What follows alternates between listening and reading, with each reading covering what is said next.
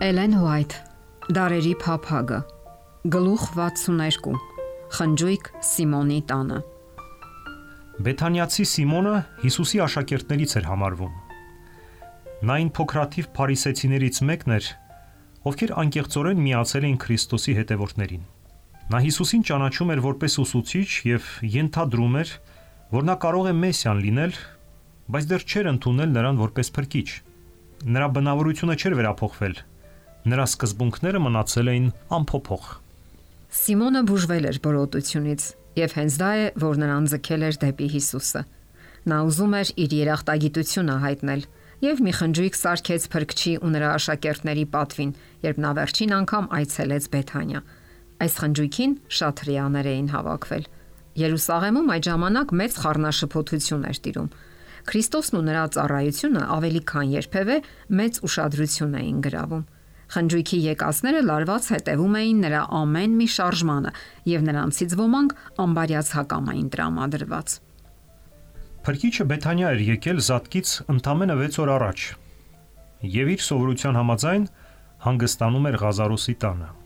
Ուխտագնացների խմբերը, որոնք անցնում են քաղաքի միջով, լուրեր էին տարածել, թե Երուսաղեմի ճանապարհին շաբաթօրը պիտի հանգստանա Բեթանիայում։ Ժողովուրդը մեծ խանդավառության մեջ էր։ Շատերը եկել են Բեթանիա, ոմանք Հիսուսի հանդեպ իրենց սիրուց, մյուսներն էլ պարզապես հետաքրքրությունից դրթված։ Ուզում էին տեսնել նրան, ով հարություն էր առել մեռելներից։ Շատերն ակնկալում էին Ղազարոսից լսել, թե ինչ է պատահել նրան մահից հետո, եւ զարմացած էին, որ նա իրենց ոչինչ չպատմեց։ Նա ոչինչ չուներ այդ մասին պատմելու։ Ոգեշնչված խոսքն ասում է. մեռածները ոչինչ չգիտեն, Նրանց սերն էլ, նրանց ատելությունն էլ, նրանց նախանձն էլ վաղուց է փչացել։ Բայց Ղազարոսը մի հրաշալի վկայություն ուներ Քրիստոսի զորության մասին։ Հենց դրա համար էր նա հարություն առել մեռելներից։ Նա հաստատ եւ վճռականորեն հայտարարեց, որ Հիսուսը Աստծո որդին է։ Լուրերը, որ Երուսաղեմ էին հասել Բեթանիա եկած ճամփորդների միջոցով, մեծ խանդավառություն էին առաջացրել։ Ժողովուրդն անհամբեր սպասում էր տեսնելու եւ լսելու Հիսուսին։ Բոլորին հետաքրքրում էր, թե Ղազարոսը կգա նրա հետ Երուսաղեմ եւ զատկի ժամանակ թակավոր կհրճակեն այդ մարգարեին։ Քահանաներն ու իշխանները տեսան, որ իրենց ազդեցությունը ժողովրդի վրա գնալով ավելի է թուլանում, եւ նրանց ատելությունն ավելի սաստկացավ Հիսուսի դեմ։ Նրանք անհամբեր սպասում էին, թե երբ իրենց հնարավորություն կընձեռնվի ընդմիշտ հեռացնել նրան իրենց ճանապարից։ Ժամանակն անցնում էր, եւ նրանք սկսեցին վախենալ, որ Հիսուսը կարող է չհայտնվել Երուսաղեմում։ Նրանք հիշեցին, թե քանի անգամ էր նա ձախողել սպանության իրենց ծրագրերը եւ վախենում էին, որ նա այս անգամ էլ կռահել էր իրենց մտադրությունը։ Դրա համար էլ չէր գա Երուսաղեմ։ Դժվարությամբ թաքցներով իրենց անհանգստությունը նրանք հարցնում էին իրար. Ինչպես է թվում ձեզ։ Միթե այս տոնին չի գա։ Քահանաներն ու փարիսեցիները խորհուրդ հրավիրեցին։ Ղազարոսի հարությունից հետո ժողովրդի համակրանքն այնքան ուժեղ էր Քրիստոսի հանդեպ, որ վտանգավոր կլիներ նրան հայտնապես բռնել։ Ոստի առաջնորդները վճռեցին գաղտնի բռնել նրան եւ հնարավորին չափ անաղմուկ տանել դատարան։ Նրանք հուսով էին, որ երբ հայտնի դառնա նրա դատապարտումը, հասարակության անկայուն կարծիքը կփոխվի իրենց օգտին։ Այդպես նրանք որոշեցին կորստյան մատնել Հիսուսին, բայց քահանաներն ու վարդապետները գիտեին, որ քանի դեռ Ղազարոսը կենթանի է, իրենք չեն կարող ապահով լինել։ Այդ մարդու միայն գոյությունը, որ 4 օր մնացել էր գերեզմանում, իսկ հետո վերակենթանացել Հիսուսի խոսքով, վաղ թե ուշ իրեն զգացնել էր տալու։ Ժողովուրդը վրեժ կառներ իր առաջնորդներից նրա սպանության համար, ով կարողացել էր նման հրաշք գործել։ Ոստի Ատյանը որոշեց, որ Ղազարոսը նույնպես պետք է մեռնի ահա թե ինչի են հասցնում իրենց գերիներին նախանձն ու նախապաշարմունքը։ Հրեա առաջնորդների ատելությունն ու անհավատությունը այն աստիճանի էին հասել, որ նրանք պատրաստ էին վերջ տալու նույնիսկ նրան, ում անսահման զորությունը փրկել էր գերեզմանից։ Այն ժամանակ, երբ Երուսաղեմում ծրագրում էին այս դավերը, Հիսուսն իր աշակերտների հետ հրավիրված էր Սիմոնի խնճույքին։ Սեղանի շուրջը Հիսուսի կողքին նստած էր մի կողմից Սիմոնը, ում նա բժշկել էր սոսկալի հիվանդությունից։ Մյուս կողմից Ղազարոսը, ում նա հարություն էր տվել մեռելներից։ Մարթան ծառայում էր հյուրերին, իսկ Մարիամն ուրشادիր ворսում էր Հիսուսի յուրաքանչյուր խոսքը։ Հիսուսն իր ողորմությամբ ներել էր նրա մեղքերը։ Դուրս էր կանչել գերեզմանից նրա սիրելի եղբորը։ Եվ Մարիամի սիրտը լցված էր երախտագիտությամբ։ Նա լսել էր Հիսուսի խոսքերն իր մոտալուտ մահվան մասին։ Եվ խոր սիրո ու վշտի մեջ փափագում էր իր հարգանքը ցույց տալ նրան։ Մեծ գումար զոհելով իր անձնական միջոցներից նա մի շիշ ազնիվ թանկագին նարդոսի յուղ է գնել, որպեսի օծի նրա մարմինը։ Բայց հիմա շատերն ասում էին, թե նա շուտով թակավոր կհրճակվի։ Նրա վիշտը փոխվել էր ուրախության, եւ նա անկեղծորեն ուզում էր առաջինը պատիվ տալ իր տիրոջը։ Կոտրելով շիշը նա յուղը լցրեց Հիսուսի գլխին ու ոտներին հետո արցունքոտ աչքերով ծնկի եկավ եւ իր երկար արցակած մազերով սկսեց սրբել նրա ոտքերը։ Նա ձգտում էր ուշադրություն չգրավել եւ նրա վարքը կարող էր աննկատելի մնալ, սակայն յուղն իր անուշահոտությամբ լցրեց ողջ սենյակը եւ բոլոր ներկաներին հայտնի դարձավ նրա արարքը։ Հուդան մեծ դժգոհությամբ նայեց այս ամենին։ Սպասելու փոխարեն թե ինչ կասեր Քրիստոսը այդ կնոջ արարքի մասին, նա սկսեց իր կողքիններին շշնջալ իր վրթովմունքը, կշտամբելով Հիսուսին, որ թույլ տվեց այդ մեծ կորուստը։ Խորամանկ ակնարկներով նա գրգռեց ներկաների դժգոհությունը։ Հուդան աշակերտների գանձապան էր, եւ նրանց աղքատիկ միջոցների մի մասը նա յուրացնում էր, պակասեցնելով սնվելու համար նախատեսված առանց այն էլ խղճուկ գումարը։ Նա հաճույքով իր պայուսակն էր խցկում այն ամենը, ինչ ձեռք ընկներ։ Հավաքված գումարը հաճախ օգտագործվում էր աղքատներին օգնելու նպատակով։ Ու երբ ինչ որ բան էր գնվում, որը Հուդայի կարծիքով պիտանիչ էր, նա հաճախ ասում էր. Ինչու համար է այդ կորուստը։ Ավելի լավ չէր այդ գումարը գցել պայուսակը, որ ես կրում եմ աղքատների համար։ Եվ հիմա Մարիամի արարքը այնպես բացահայտեց նրա եսասիրությունը, որ նա ամոթով մնաց եւ ինչպես սովորաբար անում էր նման դեպքերում, սկսեց արդարացնել իր դժգոհությունը։ Դիմելով աշակերտներին նա հարցրեց. Ինչու համար այդ յուղը 300 դինարի չծախվեց ու աղքատներին չտրվեց։ Բայց սա ասած ոչ թե նրա համար, որ աղքատների մասին էր հոգում, այլ որ գող էր եւ քսակն ուներ եւ ընկածը պահում էր։ Հուդան չէր խղճում աղքատներին։ Եթե Մարիամի յուղը ծախվեր, եւ գումարը գծվեր քսակը, աղքատները ոչ մի օգուտ չէին ստանա դրանից։ Հուդան բարձր կարծիք ուներ իր գործարար ունակությունների մասին։ Որպես գանձապահ նա իրեն գերազանց էր համարում մյուս աշակերտներից եւ դրթել էր նրանց նույն կարծիքը կազմել իր մասին։ Շահելով նրանց վստահությունը, նա մեծ ազդեցություն ուներ աշակերտների վրա։ Աղքատների մասին նրա շինծու հոգատարությունը խაფել էր նրանց եւ նրա խորամանկ ակնարկները դրթեցին նրանց կասկածանքով նայելու Մարիամի նվիրվածությանը։ Սեղանի շուրջ նստածները սկսեցին տրտնջալ։ Ինչու եղավ այդ կորուստը, որովհետև կարելի էր այդ յուղը մեծ գնով ծախել եւ աղքատներին տալ։ Մարիամը լսեց դժգոհության խոսքերը եւ նրա սիրտը սկսեց դողալ։ Նա վախեցավ, որ իր քույրը կնախատի իրեն շռայլության համար եւ տերն էլ կարող է իրեն անշրջահայաց համարել։ Նա արդեն պատրաստ էր հեռանալ առանց արթարանալու եւ ներողություն խնդրելու, երբ հանկարծ լսեց փրկչի ձայնը. Թույլ տվեք նրան։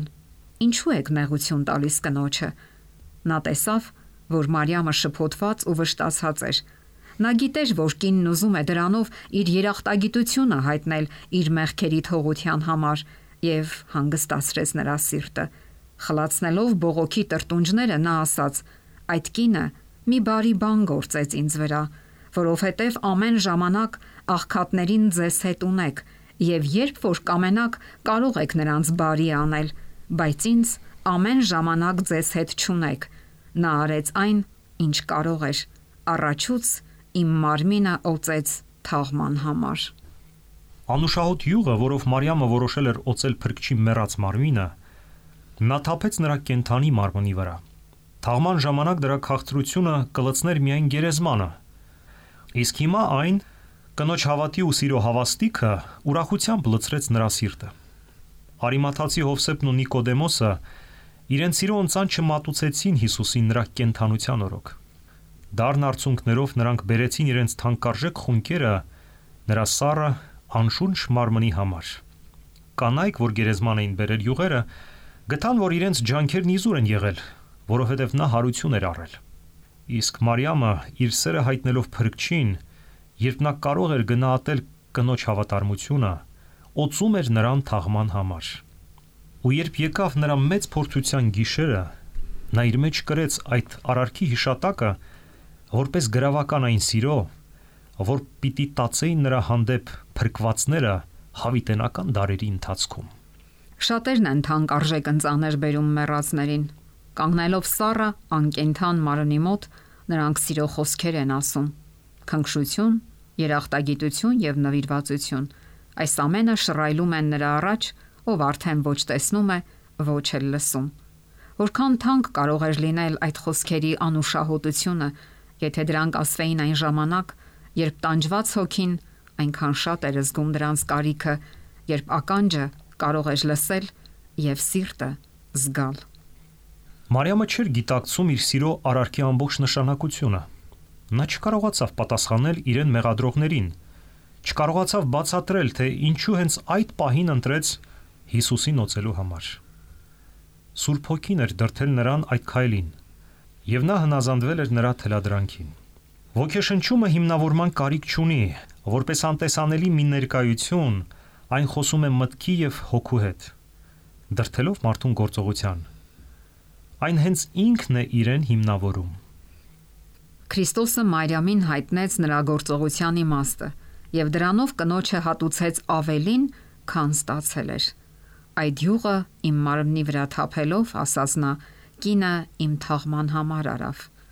Ինչպես նարդոսի շիշը կոտրվեց, անուշահոտությամբ լցնելով ամբողջ տունը, այնպես էլ Քրիստոսը պետք է մեռներ, նրա մարմինը պետք է կոտրվեր, սակայն նա պետք է հառներ գերեզմանից եւ նրա կյանքի անուշահոտությունը պետք է լցներ ողջ երկիրը։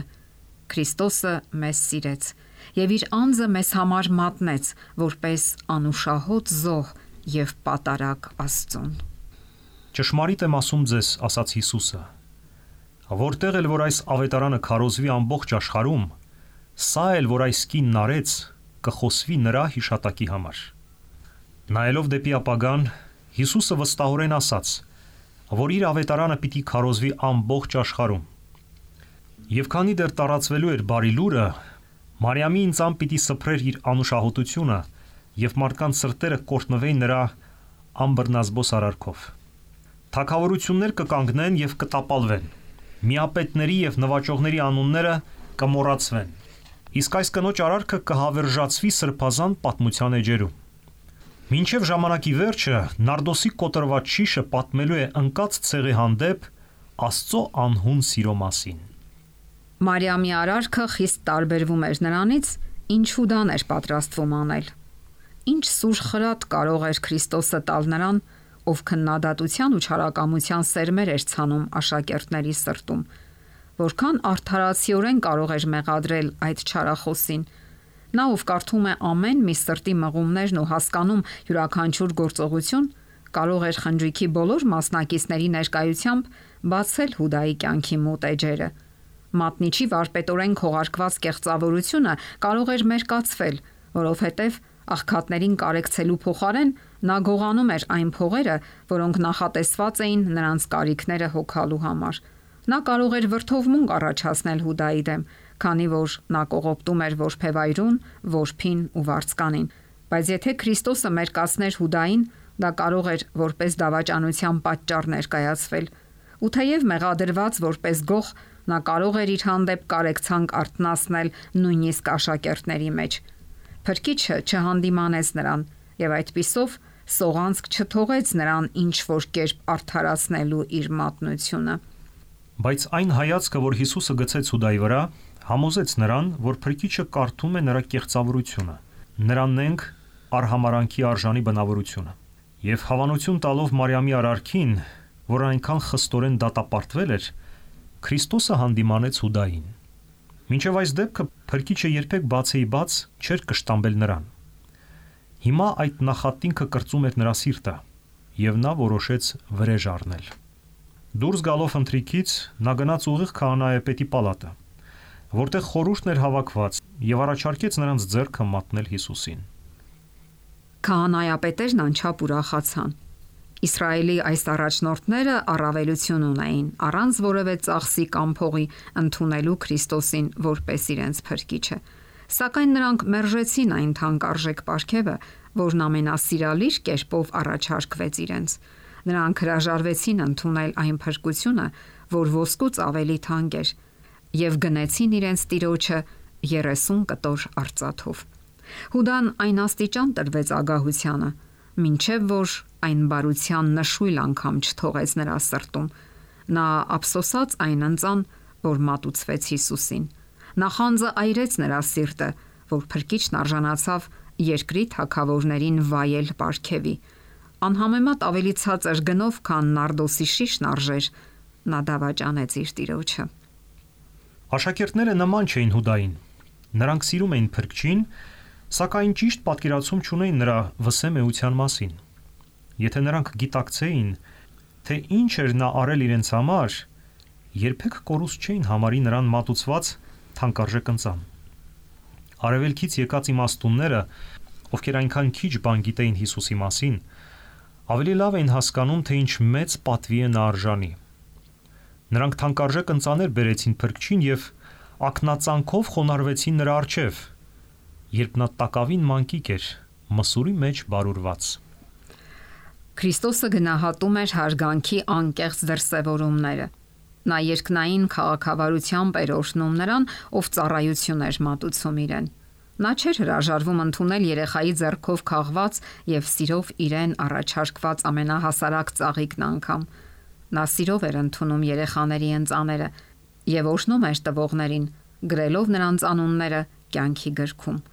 Հիսուսին օծելու Մարիամի արարքը Սուրբ գրքում նշված էր նրան մյուս Մարիամներից տարբերելու համար։ Սիրո գործերն ու հարգանքը Հիսուսի նկատմամբ վկայում են հավատի մասին նրա հանդեպ որպես Աստծո որդու։ Եվ Սուրբ Հոգին նշում է, որ կնոջ հավատարմությունը Քրիստոսի հանդեպ այն է, որ նա լվացել է սուրբերի ոտները, նեղացածներին ձեռնտու է եղել եւ հետևել ամեն բարի գործերին։ Քրիստոսին ուրախացնում էր իր տիրոջ կամքը կատարելու Մարիամի անկեղծ ցանկությունը։ Նա ընդունեց այն ջինջ սիրո հարստությունը, որ նրա աշակերտները չհասկացան եւ չէին էլ ուզում հասկանալ։ Իր տիրոջը ծառայելու Մարիամի այդ փափագն ավելի թանկ էր Քրիստոսի համար, քան երկրի բոլոր գանձերը, որովհետև այն ցույց էր տալիս, որ կինը նրան ընդունում է որպես աշխարհի փրկիչ։ Քրիստոսի սերն էր փշրել նրա սիրտը Փրկչի վեհանձն բնավորության գերազանցությունը գերել էր նրա հոգին։ Այդ յուղը կնոջ սրտի խորհրդանիշն էր, այն սիրո արտացոլումը, որ բխել էր երկնային աղբյուրներից, ինչե որ առատորեն դուրս հորդեց։ Մարիամի արարքը հենց այն դասն էր, որի կարիքն ունեին աշակերտները։ Դա ցույց տվեց նրանց, թե իրենց սիրո ինչպիսի ծառայություններ հաճելի Քրիստոսին։ Նա ամեն ինչ էր նրանց համար եւ նրանք չէին գիտակցում, որ շուտով զրկվելու են նրա ներկայությունից եւ այլևս չեն կարողանա երախտահատույց լինել նրան իր մեծ սիրո համար։ Քրիստոսի միայնությունը, որ լքել էր երկնային պալատներն ու իջել ապրելու մարդկային կյանքով, երբեք, ինչպես հարկն է, չէր գնահատվել կամ էլ հասկացվել աշակերտների կողմից։ Նրան հաճախ վշտացնում էր, որ իր աշակերտները արժանին չէին մատուցում իրեն։ Նա գիտեր, որ եթե նրանք էլ գտնվեին իրեն ուղեկցող երկնային հրեշտակների ազդեցության տակ, ոչ մի զոհ չափազանց թանկ չէին գնահատի իրենց սրտի երախտագիտությունն արտահայտելու համար։ Միայն հետո, շատ ավելի ուշ, նրանք հասկացան, թե որքան շատ բան կարող էին անել Հիսուսի համար, արտահայտելով իրենց սրտի շնորհակալությունն ու սերը, քանի դեռ նա իրենց կողքին էր։ Երբ Հիսուսն այլևս նրանց հետ չէր, եւ նրանք իրոք նման էին ոչխարների, որոնք հովիվ չունեն, այդ ժամանակ միայն սկսեցին հասկանալ, թե իրենց անուշադրությամբ ինչքան են վիշտ պատճառել նրան։ Նրանք մեղադրում էին ոչ թե Մարիամին, այլ իրենք իրենց։ Օ եթե միայն կարողանային յետ վերցնել կշտամբանքի այն խոսքերը, թե իբր աղքատներն ավելի արժանի էին Պարքևի, քան Քրիստոսը։ Նրանք սուր հանդիմանություն զգացին, խաչի վրայից իջեցնելով իրենց տիրոջ խոշտանգված մարմինը։ Այդ նույն կարիքն ակնհայտ է նաև մեր օրերում։ Սակայն քչերն են հասկանում, թե ով է Քրիստոսն իրենց համար։ Եթե հասկանային, ապա կդրսևորվեր Մարիամի մեծ սերը եւ ավելի մեծ զոհեր կմատուցվեին։ Թանկարժեք յուղը կորուստ չէր համարվի։ Ոչինչ չափազանց թանկ չէր գնահատվի Քրիստոսին տալու համար ինքնուրացությունը կամ անznուրացությունը այնքան մեծ չէին թվա, որ անկարելի լիներ դրանք կրել հանուն նրա։ Նախատինքի այս խոսքերը ինչի համար է այդ կորուստը Քրիստոսի արչև པարզորոշ պատկերեցին մեծագույն զոհաբերությունը, որ երբևէ մատուցվել է։ Իր անձի զոհը կորուսյալ աշխարհի փրկության համար։ Տերն այնքան առատաձեռն կլինի իր մարդկային ընտանիքի հանդեպ, որ ոչ ոք չի կարող ասել, թե նա կարող էր ավելին անել։ Պարքևելով Հիսուսին, Աստված տվեց ողջ երկինքը։ Մարդկային տեսակետից այդ զոհաբերությունը անիմաստ կորուստ էր։ Դատելով մարդկայնորեն, փրկության ամբողջ ծրագիրը միջոցների եւ պարգևների կորուստ է։ Մենք ամենուրեք տեսնում ենք ինքնուրացության եւ անմնացորդ նվիրվածության հետքեր։ Երկնային զորքը իրավացիորեն կարող է զարմանալ տեսնելով, թե ինչպես է մարդկային ընտանիքը հրաժարվում վեհանալ եւ հարստանալ Քրիստոսի դրսեւորված անհուն սիրով։ Նրանք, որ իրոք կարող էին բացականչել, ինչի համար է այդ կորուստը։ Բայց կորուսյալ աշխարհի փրկագնումը պետք է լիակատար, վերջնական եւ կատարյալ լիներ։ Քրիստոսի զոհը այնքան գերազանց էր, որ կարող էր թափանցել Աստծո ստեղծած յուրաքանչյուր հոգու խորքը, այն չէր կարող սահմանափակվել այնպես, որ մարդկության ինչ որ մասը չկարողանա ընդունել մեծ պարգևը։ Բոլոր մարդիկ չէ որ կփրկվեն, սակայն փրկության ծրագիրը չի կարելի կորուստ համարել միայն այն պատճառով, որ արդյունքը չի լինի այն, ինչ որ նախատեսված է դրանով։ Այն պետք է բավարար լինի եւ դեռ ավելին։ Հուդայի դժգոհությունը Մարիամի բերած ընծայի առիթով կիսում էր նաև տանտեր Սիմոնը։ Նա զարմացած էր Հիսուսի վերաբերմունքից,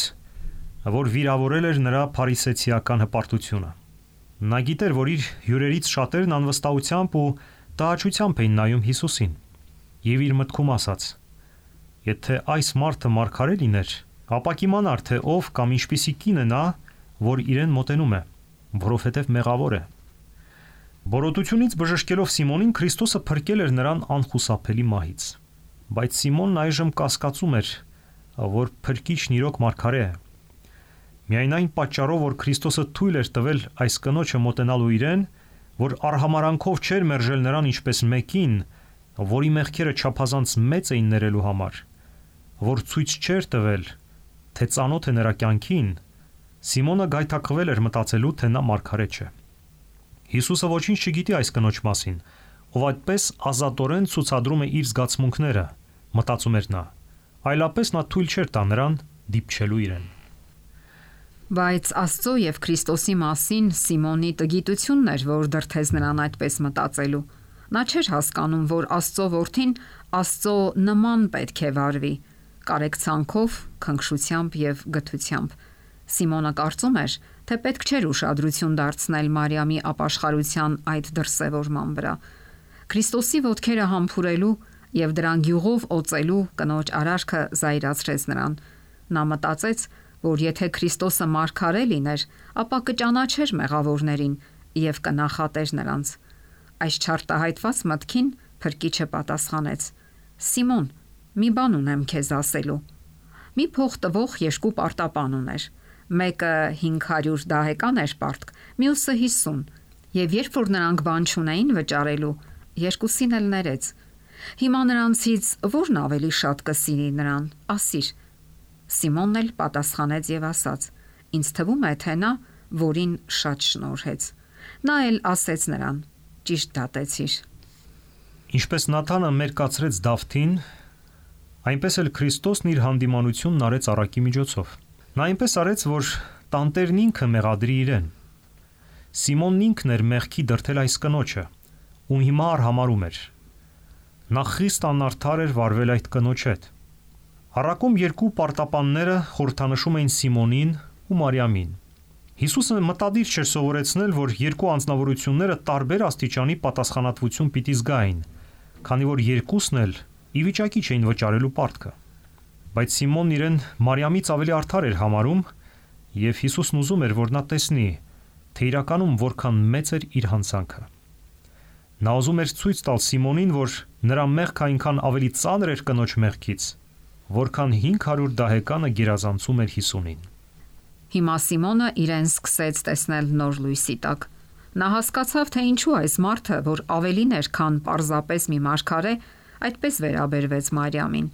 Նա գլխի ընկավ, որ մարգարեական սրատեսությամբ Քրիստոսը կարդաց կնոջ սիրող ու նվիրված սիրտը։ Ամոթը պատեց նրան, եւ նա գիտակցեց, որ գտնվում է իրենից ավելի գերազանց մեկի ներկայությամբ։ Ես քո տունը մտա, շարունակեց Քրիստոսը։ Դու իմ ոտներին ջուր չտվեցիր։ Իսկ Մարիամը, սիրուց դրթված, ապաշխարության արցունքներով լված իմ ոտքերը եւ իր մազերով սրբեց դրանք։ Դու ինձ համբույր չտվիր, իսկ այս կինը, ում դու արհամարում ես,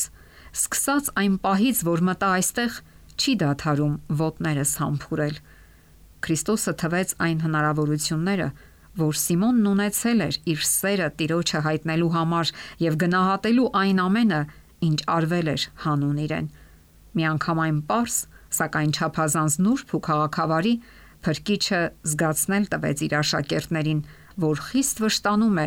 երբ իր զավակները թերանում են սիրո խոսքերով ու գործերով իրենց երախտագիտությունը հայտնել իրեն։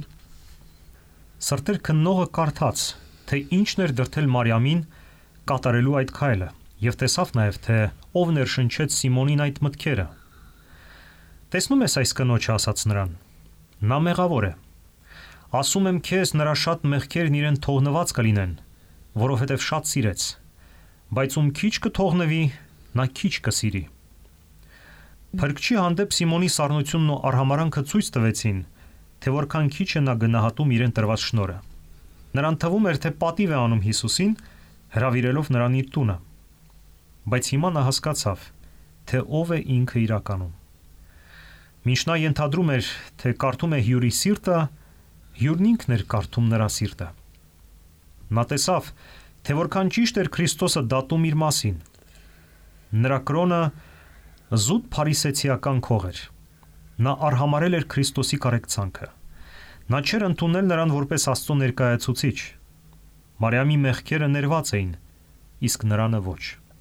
Արթարադատության այն խիստ սկզբունքը, որ նա ուզում էր կիրառել կնոջ նկատմամբ, շրջվեց հենց իր դեմ։ Սիմոնն ազդվեց Հիսուսի բարությունից, որ հյուրերի ներկայությամբ բացահայտ չհանդիմանեց իրեն։ Նրա հետ չվարվեցին այնպես, ինչպես նա ուզում էր,